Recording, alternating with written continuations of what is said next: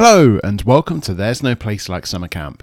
I'm your host, Andrew Waterhouse, and in today's episode we're taking a look at the tips for a sixteen-year-old wanting to do Camp America. So, come on into our tent and I'll spill the beans.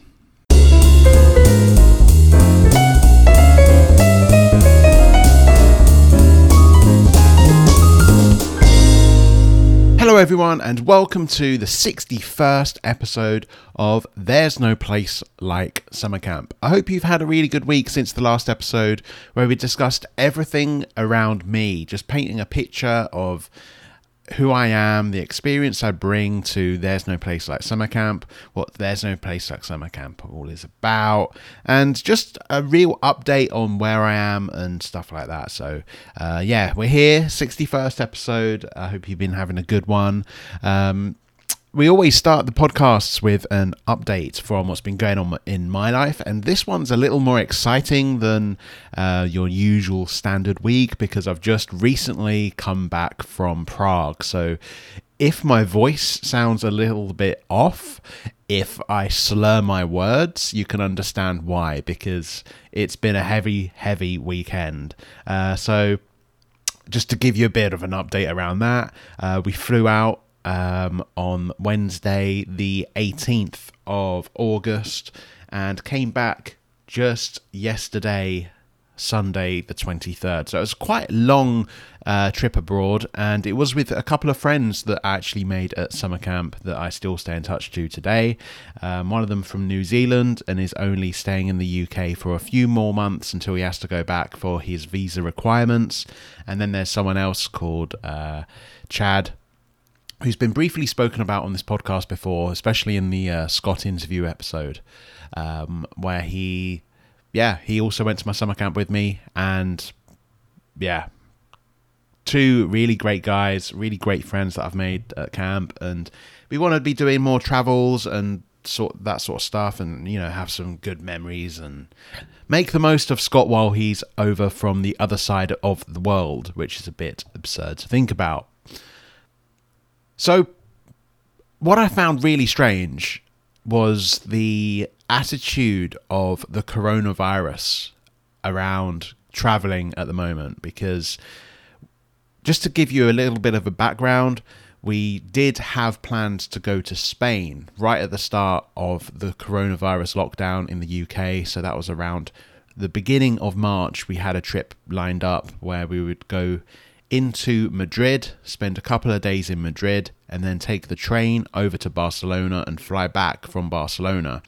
We had everything booked, everything sorted, and then lockdown happened, and then obviously the trip got cancelled. So this was like a make-up event, and it's only recently, say in the last couple of months or so, that you're allowed to travel, and then they've brought in this uh, traffic light system. So if you want to go abroad, you have to make sure that your countries that you want to travel to are allowed, uh, you're allowed to go there, sort of thing. It's a bit of a strange situation with the travel front, and it really showed when you're in the airport. So we flew from Manchester Airport, and just going through security alone was insane. It was absolutely so bizarre, because normally you give yourself two, maybe three hours to arrive at the airport in time. You go through security, you get your bags checked, you have your passports checked, and you find your gate and all that sort of stuff. Two or three hours tends to be the average, I would say, for someone that wants to go to an airport for travel purposes. And um, this time around, we got to the airport and security was empty. And I'm telling you, empty. There was not one person in front of us going taking their bags through the metal detectors and having their shoes taken off, and you know, all the security checks that airports have. It's pretty intense and thorough. And yeah, this one, it was no one in front of us. There was no one behind us. The airport was absolutely empty, and it was a bit surreal, to be honest, because we were walking through and thinking, oh yeah, sweet, we can just stroll on through. No waiting around, had our bags checked and that sort of stuff. Let's get on with the trip. But at the same time, we were thinking, are we the only dumb people right now traveling abroad during coronavirus?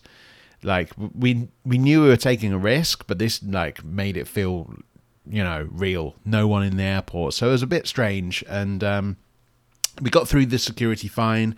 I think they performed extra checks on me just because they had like nothing else to do, the security guys. So I had to take my shoes off, had to have my palms swabbed, and they did a pat down, and it was pretty pretty thorough. They took my bags away for extra X-ray scans, and I happened to be uh, randomly selected, as they say. Um, but yeah, all fine, all good. We got through the other side of the security, and then um, we saw a fair few people the other side waiting for their flights, but again, it was a lot less than normal in an airport, I would say. Um, often when you go through security, you're trying to find yourself a seat so you can sit down. Here, it was no problem. You could find yourself a seat, but it was still busy enough to, you know, count it as an airport, I guess. That's, uh, maybe maybe the, the phrase I'd use there. Um, quite a lot of people just waiting around, and um, the mask situation, everyone was wearing masks, and we happened to find ourselves a pub, grabbed ourselves a couple of drinks, and just chilled out without the masks on. It was nice to take those off. So we had a couple of hours in the airport, wandering around, that sort of thing. It was good times. The help out to eat out thing, the the U K um, incentive at the moment to eat out and get half price off your food uh, to help the industry, was a bit strange that it actually works in an airport. So we got K F C for like three pounds, and that was a bit insane, especially in an airport where you don't really have any other option than to eat out. And, uh, you know, the rules around airports and the duty free and that sort of stuff, they kind of like to pick and choose which rules apply to them, I think. But yeah, it was really good. Managed to get ourselves through absolutely fine. Uh, the flight itself was a little strange because they didn't really socially distance us at all. You had to wear your mask throughout the entire duration of the flight too, and that, I don't know about you, but the masks we have, uh, they really pull on the back of your ears. And after, say, half an hour of wearing one, it really does start to rub and pull on the back of your ears, and it kind of hurts a little bit. Um, but yeah, we had to just grin and bear it. There was no real social distancing on the plane. I don't know if this was ever a thing. Um, we were told when we were booking our flights that we would be... Um, we would what's the word? We'll be scrutinized and tested for coronavirus prior to getting on the flight. There was none of that at Manchester Airport.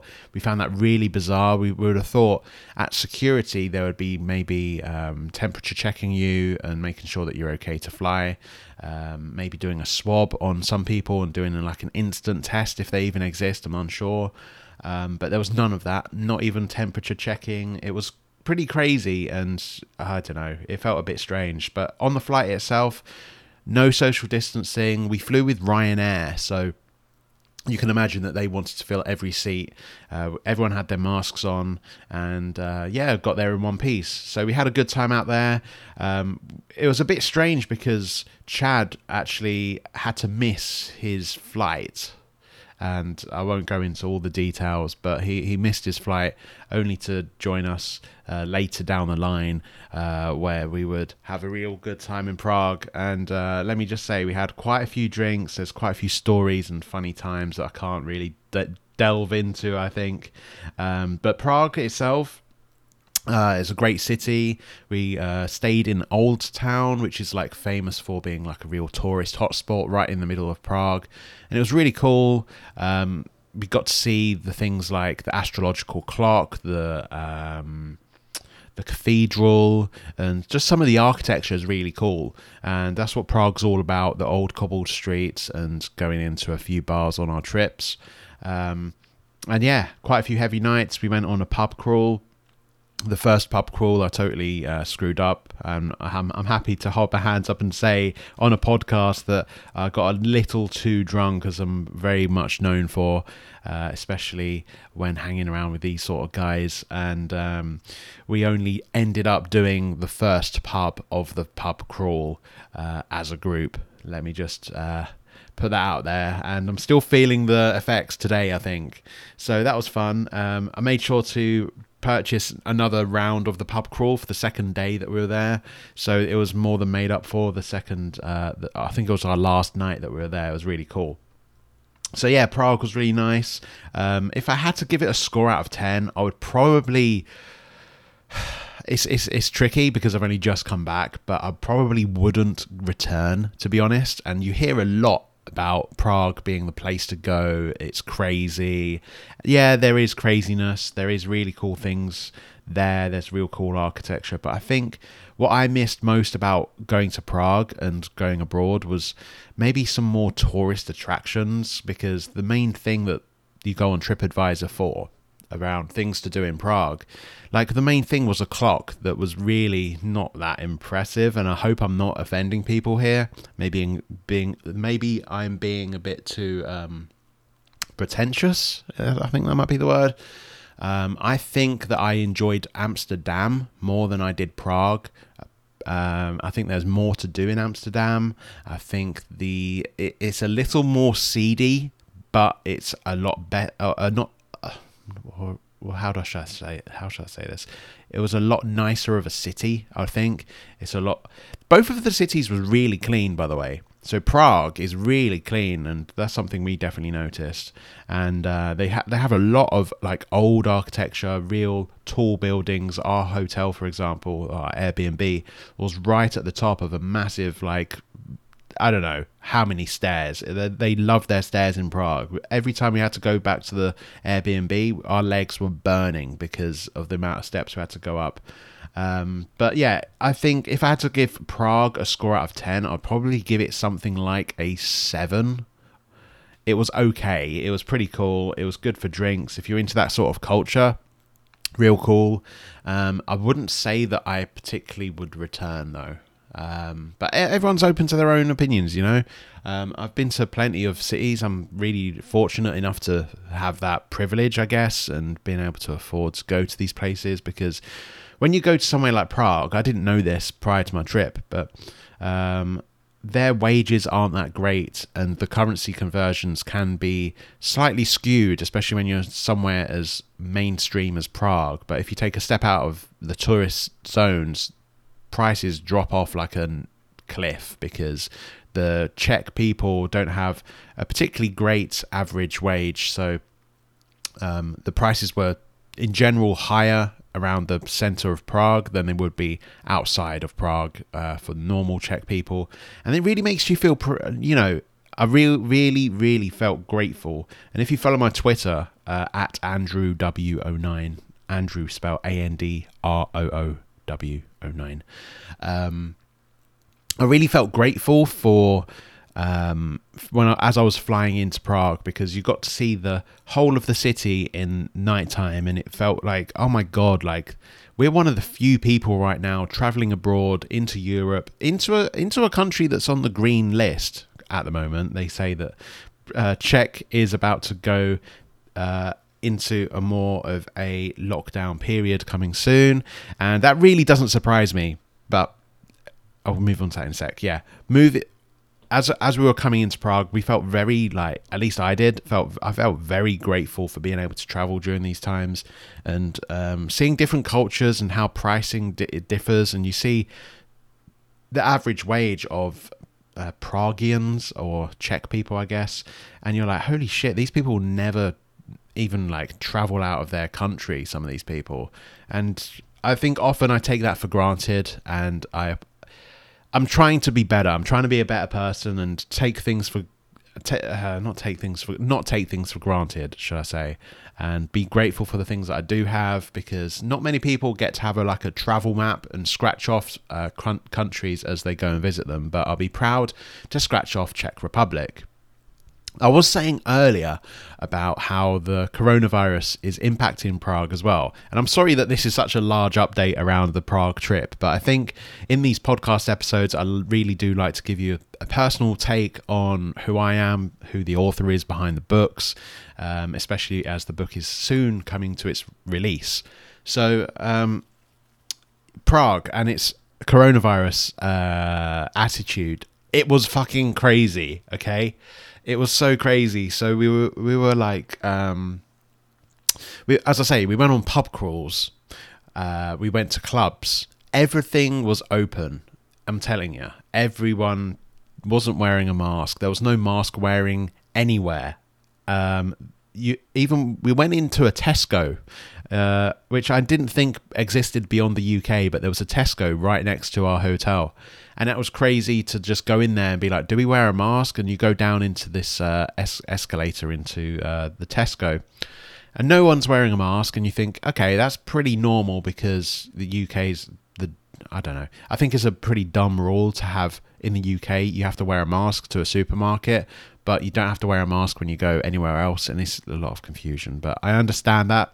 But if you just go around the city in general, there's hardly anyone. I say less than one percent of people wear masks uh, over there. And as I say, we went to pubs, clubs, uh, we took taxis, all without masks. And the attitude over there for masks was a bit crazy. Uh, the only real time we wore them were at the airport, to be honest. And I can't really blame ourselves for wearing them there. So, yeah, uh, I wouldn't be surprised if Czech Republic uh, does go into some sort of lockdown soon. Uh, we, we felt like they were about a couple of months behind where the U K were because, yeah, it was crazy. It was really, really strange to be able to be to be on the side of you should be wearing a mask sort of attitude, because that's only coming recently in the U K, to be fair. It's only come in, say, the couple last couple of months or so. But to see like such a lackadaisical attitude in the Czech about it, it was quite funny. Um, so I came back, told uh, my girlfriend around all this, and uh, yeah, I'm getting a coronavirus test soon. So I've got one in the post coming. Um, I don't think I've got it, but I think if I were to get the coronavirus, I would not be surprised if it was now, from coming back from Prague, where we were just intermingling with so many different people and li- literally living a life like the coronavirus wasn't a thing. And uh, yeah, felt very grateful for that. It was even strange. I remember going through the Prague like park. There's like a big island in the middle of Prague, and um, seeing these walking tours where the tour guide would walk around the city with all these tourists, and one was coming to an end, and I saw must have been about fifty people shake the hand of the tour guide, say thanks. And I was like, man, that's really strange, like to be on that side of, I don't know, I feel like a little bit of a Karen, but um it was just a bit weird, I guess.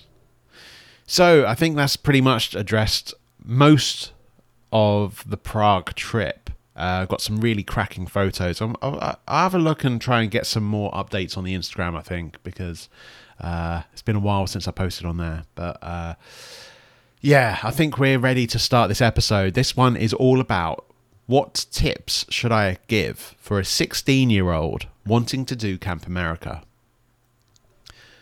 So this episode is primarily around the sixteen-year-old who's thinking of one day doing Camp America, but to be honest, it could be for many age groups. I think this episode is going to focus more around the sixteen to say maybe eighteen age group, because that's the sort of main age of where people start to have that glimmer in their eye that they really would like to travel, and the idea of a gap year can be very tempting indeed. So there's quite a few questions and tips I'm going to give here, so this could be a very long episode, and I'm really looking forward to it. The first thing that you want to think about is what age would you like to go to Camp America? Because when you go to volunteer at a summer camp, there is no upper age limit. And if you want to know more around the age limits of going to summer camp, I have done a previous episode, so go check that out. But you have to think for yourself, what age would you like to go to summer camp? And there could be so many different determining factors to this. Personally, I went, I think I was at the age of twenty-one when I went, and I would recommend that age, to be honest. Uh, you can go um, after you turn eighteen. You can't go before you're eighteen, okay? That's the minimum age you have to be, is eighteen. But I went when I was twenty-one, and I'd say that's probably the average age of a volunteer at summer camp. And I'll tell you why. Alcohol. You can't drink alcohol in the United States unless you are over the age of twenty-one. Now, this doesn't mean that you can't go to volunteer at a summer camp if you're, say, nineteen or twenty and not have a good time, because there's you know, there's ways around this, obviously, um, but just don't expect to be going into a pub or a club and getting served. Um, it's a real, like, bummer to be able to go from your country where you're having all this alcohol and having good times and you've had all these uni nights and freshers fairs, and then going to Camp America and being like, whoa, this is supposed to be the time of my life, but here we are not being able to drink, and I'm like twenty years old, for crying out loud. But um the attitude to alcohol out in America is a little strange, and they have been very resistant to bringing that age down, and I think that drives forward like a Uh, a dark market, and I'm using uh, my finger quotes here, uh, of like more drug related abuse, uh, where all these like twenty year olds over twenty year old Americans are like itching to do something and like break out of their shells a little bit, so it drives forward like a drug market. Uh, that's my two cents anyway, but you have to think for yourself, what age do you want to go? Um, and that could be loads of different factors. Is alcohol going to be one? Is money going to be a real like big thing? Um, your there's so many different things, and we'll come on to the we'll come on to the different subjects that could determine what age you would like to go. My second tip for volunteering and wanting to go to Camp America when you're a sixteen year old is you need to def- you need to define some purpose and goals, but remain flexible. So try and sketch out in one or two years, where do you want to be? Do you want to be going to summer camp when you're eighteen? Do you want to be going to summer camp when you're twenty-one? Do you not mind if you go when you're twenty or nineteen? Because if you start to have like a path and an idea of where you want to be, um, maybe you want to sketch out, okay, for this these couple of years, I'm going to be going to college, and these three years, four years, I'm going to be in uh, university. And then where is Camp America going to fit into this? Of course, whenever I say Camp America as well, I do mean all summer camp agencies. Camp America isn't the only one. And if you want to know more information, I have had previous episodes detailing the different agencies and what they all offer.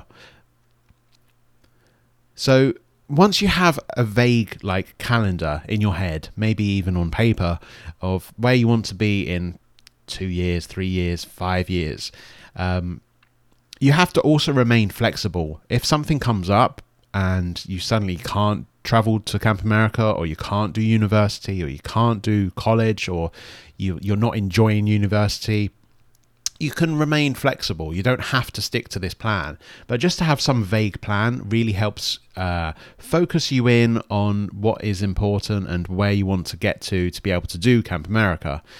So things can happen in your life that throws everyone on off course, and you have to think about things like Corona, for instance. That's obviously ruined everyone's plans for twenty twenty who initially had the idea of going to Camp America this year. And you can also think about things like a family death or a car crash that could leave you injured. Things happen, and you have to think that so many thousands of people volunteer to do summer camp every year. Not every one of those volunteers is going to get a position or uh, is able is going to get through everything to be able to actually make it.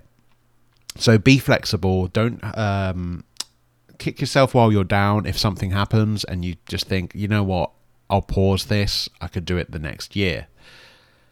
But I think having some purpose and goals while remaining flexible is really important to be able to, you know, get your mindset and have that aim of volunteering with Camp America. So once you have a vague idea of the age you kind of want to go, and uh, you actually th- sat down and have a deep thought about going and doing Camp America, you could draw out a vague plan, and then Camp America doesn't really work in this. Maybe some other sort of travel gap year would do you justice. Of course, there's loads of different options for gap year.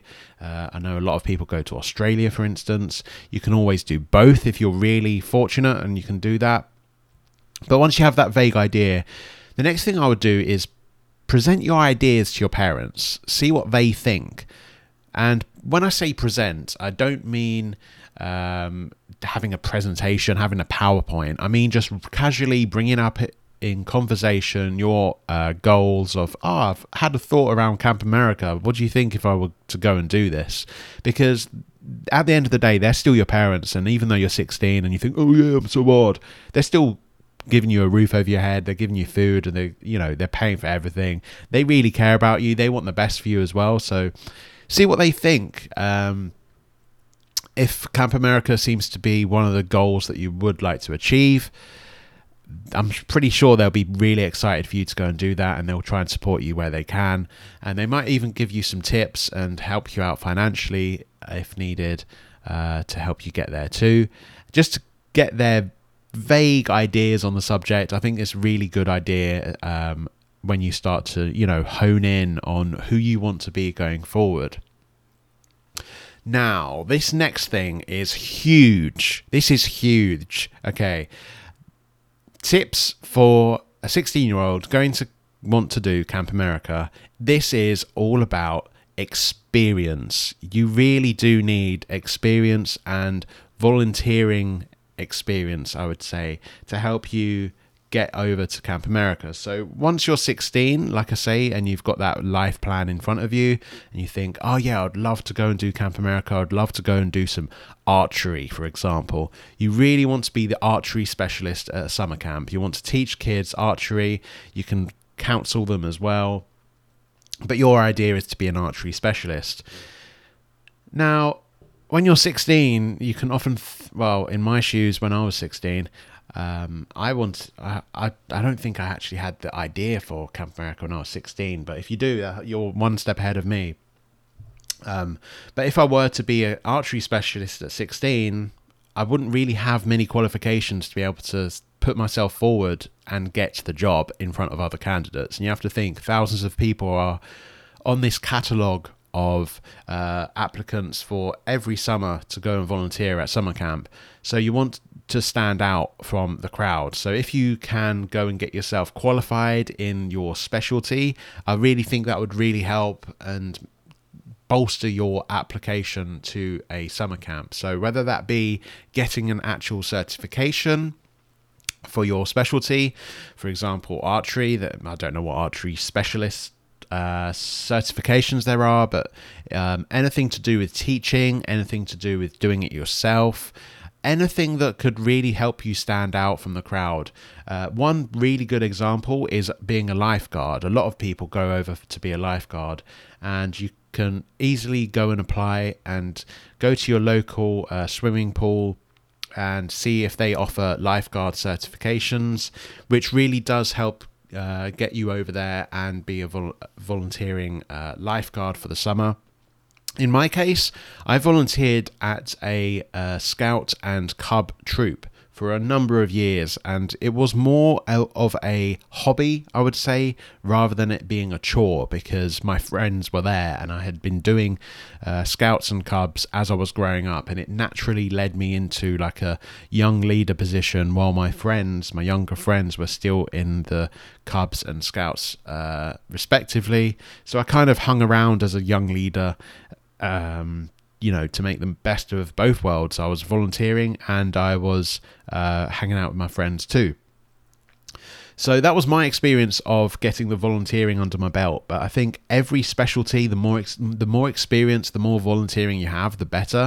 Uh, if it's anything to do with kids, of course, working in a school, you have to really sit down and think where you can get this experience from, because I know um, it can be very daunting to think, oh, I'm going to have to go and knock at some random uh, archery place and see if they do any training. But I think have a think about what positions you want to do, and start Googling, start having conversations on Facebook Marketplace, and uh, see if anyone's offering, say, lifeguard certifications or an archery qualification that really help you get into summer camp. Now, the next tip I'm going to provide is to do with resources, because you're not on your own, and it can often feel like you are, especially when you have to go and get some volunteering experience if you want to go and Uh, volunteer at Camp America. Um, I would say some resources for advice can be this podcast. You can go back to previous episodes. We've done sixty-one of the damn things now, and I think there's been plenty that's been covered. Uh, if you have any episode ideas, by the way, feel free to email me at Andrew at there's no place like summer camp dot com, or you can go to there's no place like summer camp dot com and send me a message through there. It'd be really cool to get some more podcast ideas, because by God, I'm starting to struggle here, um, just as the book's starting to come up. So uh, I think it's timed itself pretty well. But anyway, there's plenty of podcast episodes available, and you can always submit some questions. You don't have to be, you don't have to reveal your name or where you're from if you don't want to be mentioned, but um, it'd be really cool to get some questions that you have, and you can see previous episodes, because I think there's so many things that you can talk about summer camp with, and that's how we got to fucking sixty-one episodes so far. But um, yeah, I think there's quite a lot to discuss, and uh, hopefully my advice has helped some of you uh, pull your finger out your ass and uh, get yourself over to the American uh, land of the free. Uh, other resources, I would say, is the Camp America website, Camp Leaders websites, any of those sort of websites. They they deal with hundreds of applicants, and they're really, really supportive. They really do help you get over there in one piece. And they've done it for hundred, hundreds of years, I guess. Um, actually, I think Camp America's only recently done their fiftieth anniversary, but um, you know what I mean? They've got plenty of experience. They've got plenty of workers themselves who um, have done it themselves. So uh, I have some friend who's worked at my summer camp and then gone on to actually work at Camp America head office to help applicants get there in one piece. So highly recommend listening to back to old podcasts. If you have any questions, you can submit questions to me as well. And I would say go onto these Camp America websites and just have a gander through, because there'll be things that you haven't even thought of as questions, as and they'll be answered for you on these resources. So now, once you have all this in mind, I think the next tip is going to be all around the finances sort of thing. And one real put off for a lot of people thinking of the idea of going to Camp America one day is they think, oh, this is a thing that only, say, posh people can do. And let me tell you this, I'm not posh, and I haven't had a posh background. I didn't get finances from my family to help me do this. I haven't had finances really from anyone ever to help me do this. I, I've always been like a self-starter and finance myself and be responsible with my money. I've always been a saver. I've always had that saver mindset. So if you're out spunking money down the drain at uh, clubs and being really fun, hey, that's your decision. But if you want to do summer camp as well as do that, you have to kind of balance the two and figure out which one you want to do more. Um, So the one thing that really financed my stay over in uh, summer camp was a part-time job. I think that's going to surprise a few people, because a part-time job, it doesn't really pay for much. It doesn't really pay that well. But I worked at Sainsbury's for a number of years. It was only, I think I think it was actually two years uh, off the top of my head. And that was while I was at university. And uh, I, I had a I, I, I really enjoyed that job because it was my first, and I saved, I don't know, I think I got, my wages were around four hundred pounds a month, and I'd put it to the side every month because I didn't need to spend four hundred pounds a month, especially when you're uh, commuting to university from home. You're not really living that student life. And um, I actually did Camp America as like a, uh, what should I say, as an alternative to that crazy university life that I missed out on by living with my parents at home. I thought, Camp America, perfect. I'll go out there for a number of months, have a great time, and uh, it kind of gets the traveling and the independence in one that uh, staying at ho- home with your parents while at university doesn't provide. So save up some money, have a budget. Uh, a part-time job is enough to get you over to Camp America. If you have the mindset for a couple of years to just put away money after every shift you do, um, you'll definitely be able to do it. And if you want more advice around the exact financial uh, costs, uh, I'd recommend the previous couple of episodes where we discussed that sort of thing. Uh, you don't actually need that much money to be able to go and do Camp America, and especially when you consider what you're actually getting for it, it's really a, I can't believe how much of a bargain it is, and I highly recommend it to anyone who's even like tempted to consider to do Camp America because it's that good. Um, so I think in total, I probably saved a, about a thousand pounds. And obviously that goes on to so many of the expenses that you have to do uh, while you're trying to do Camp America. But you actually get paid while you're out there. So it kind of n- uh, nullifies a bit of the costs a little bit. And I think in total, like if I were to put my wages against uh, the amount I actually spent to get out there, I think I would have spent maybe at worst, I'll be about four hundred pounds down. But then I'm getting three months of accommodation, three months of food, and then I'm able to travel the United States at will.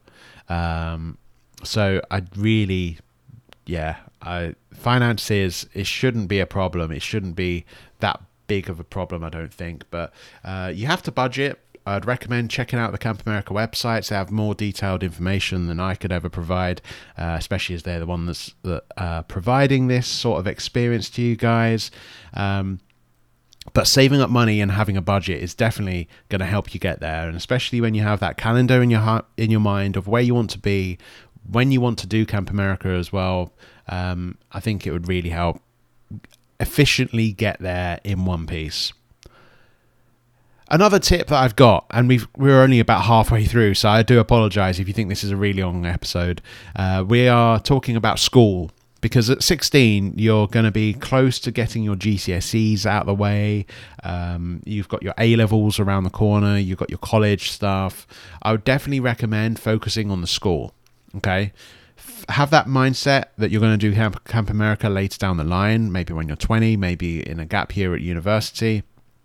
Um, but I would say focus on the school, because you need to get the grades to be able to do your university. You need to get the grades to be able to do college and that sort of thing.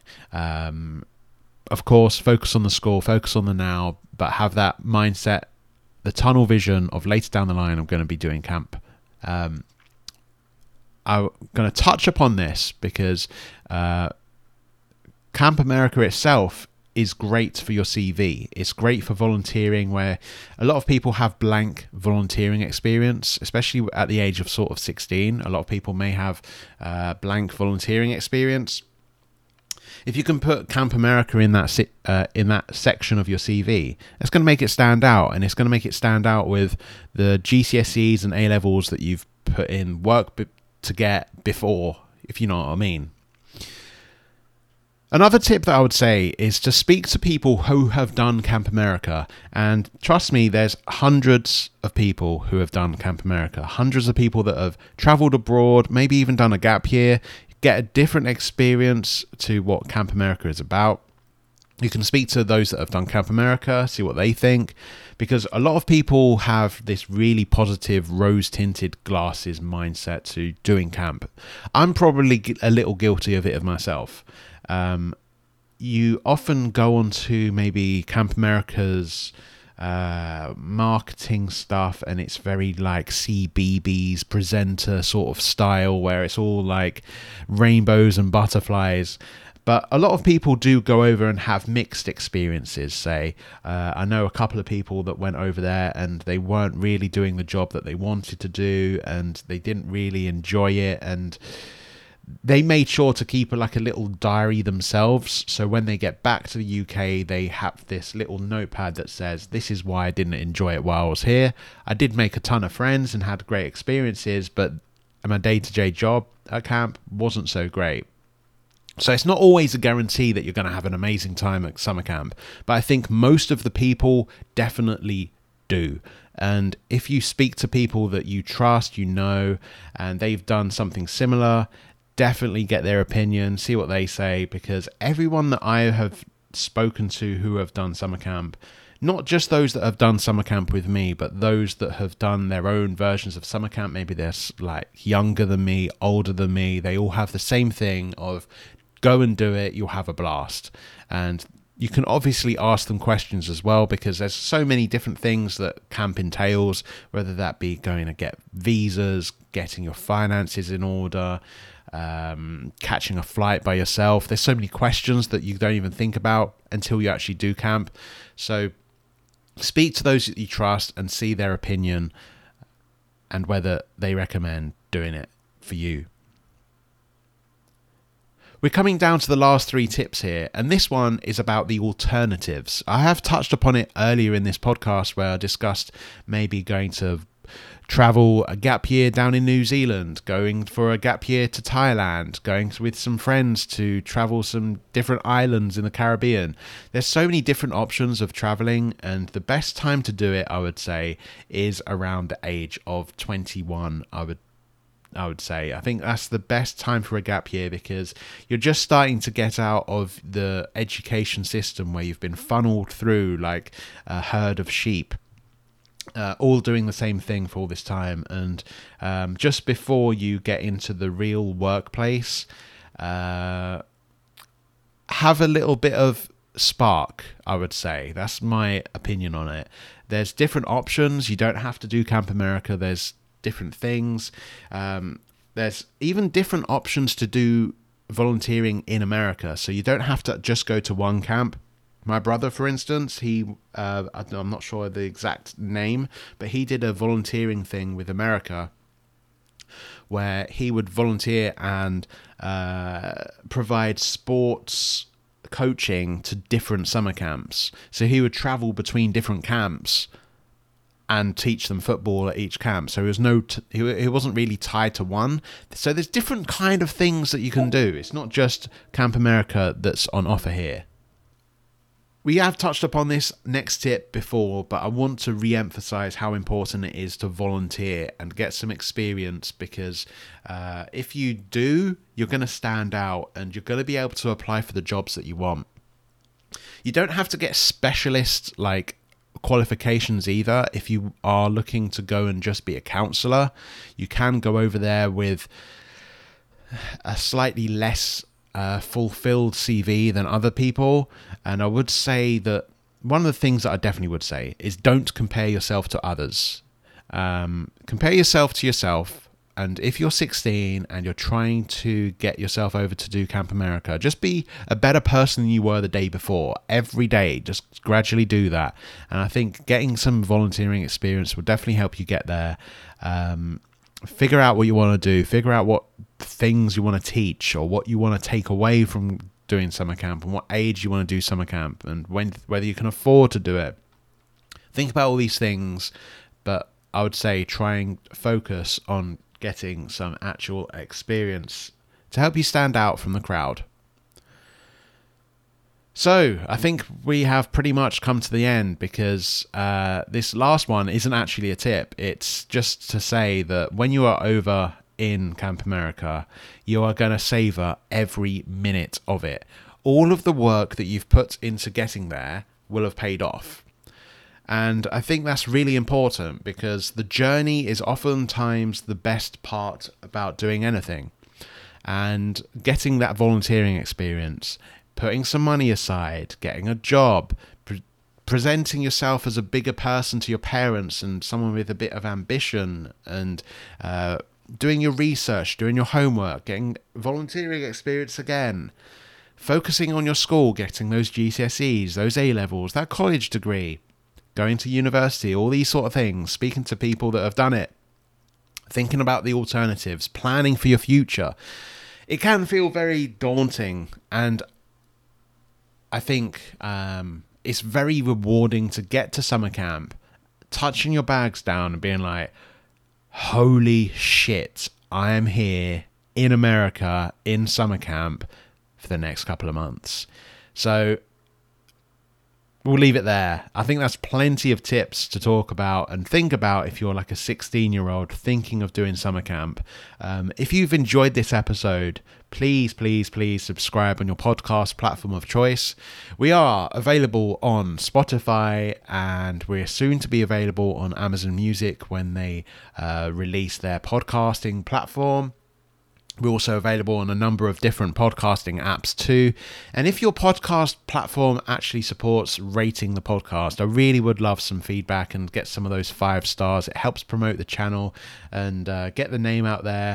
Um, of course, you can follow my uh, Instagram as well. It's There's No Place Like Summer Camp, where I'll be posting more and more photos around summer camp and traveling and who I am in the run-up to the book that's coming up soon, hopefully in uh, September, which has the same name, There's No Place Like Summer Camp, which is the diary that I kept while I was volunteering at summer camp for the first summer. So it goes from everything from before camp, when I was like traveling over there, don't know anyone, to putting my bags down and being like, oh my God, I'm in a camp that I don't know. I don't know anyone here. And then making the friends, having those travels and looking back, and it's just crazy. So I've really enjoyed writing that. I've enjoyed recording these podcasts too. And in the next episode, we do an episode every Tuesday. Next episode is why Camp America is good for the C V. Okay, once again, thanks for coming. Thanks for listening. And I'll see you next Tuesday.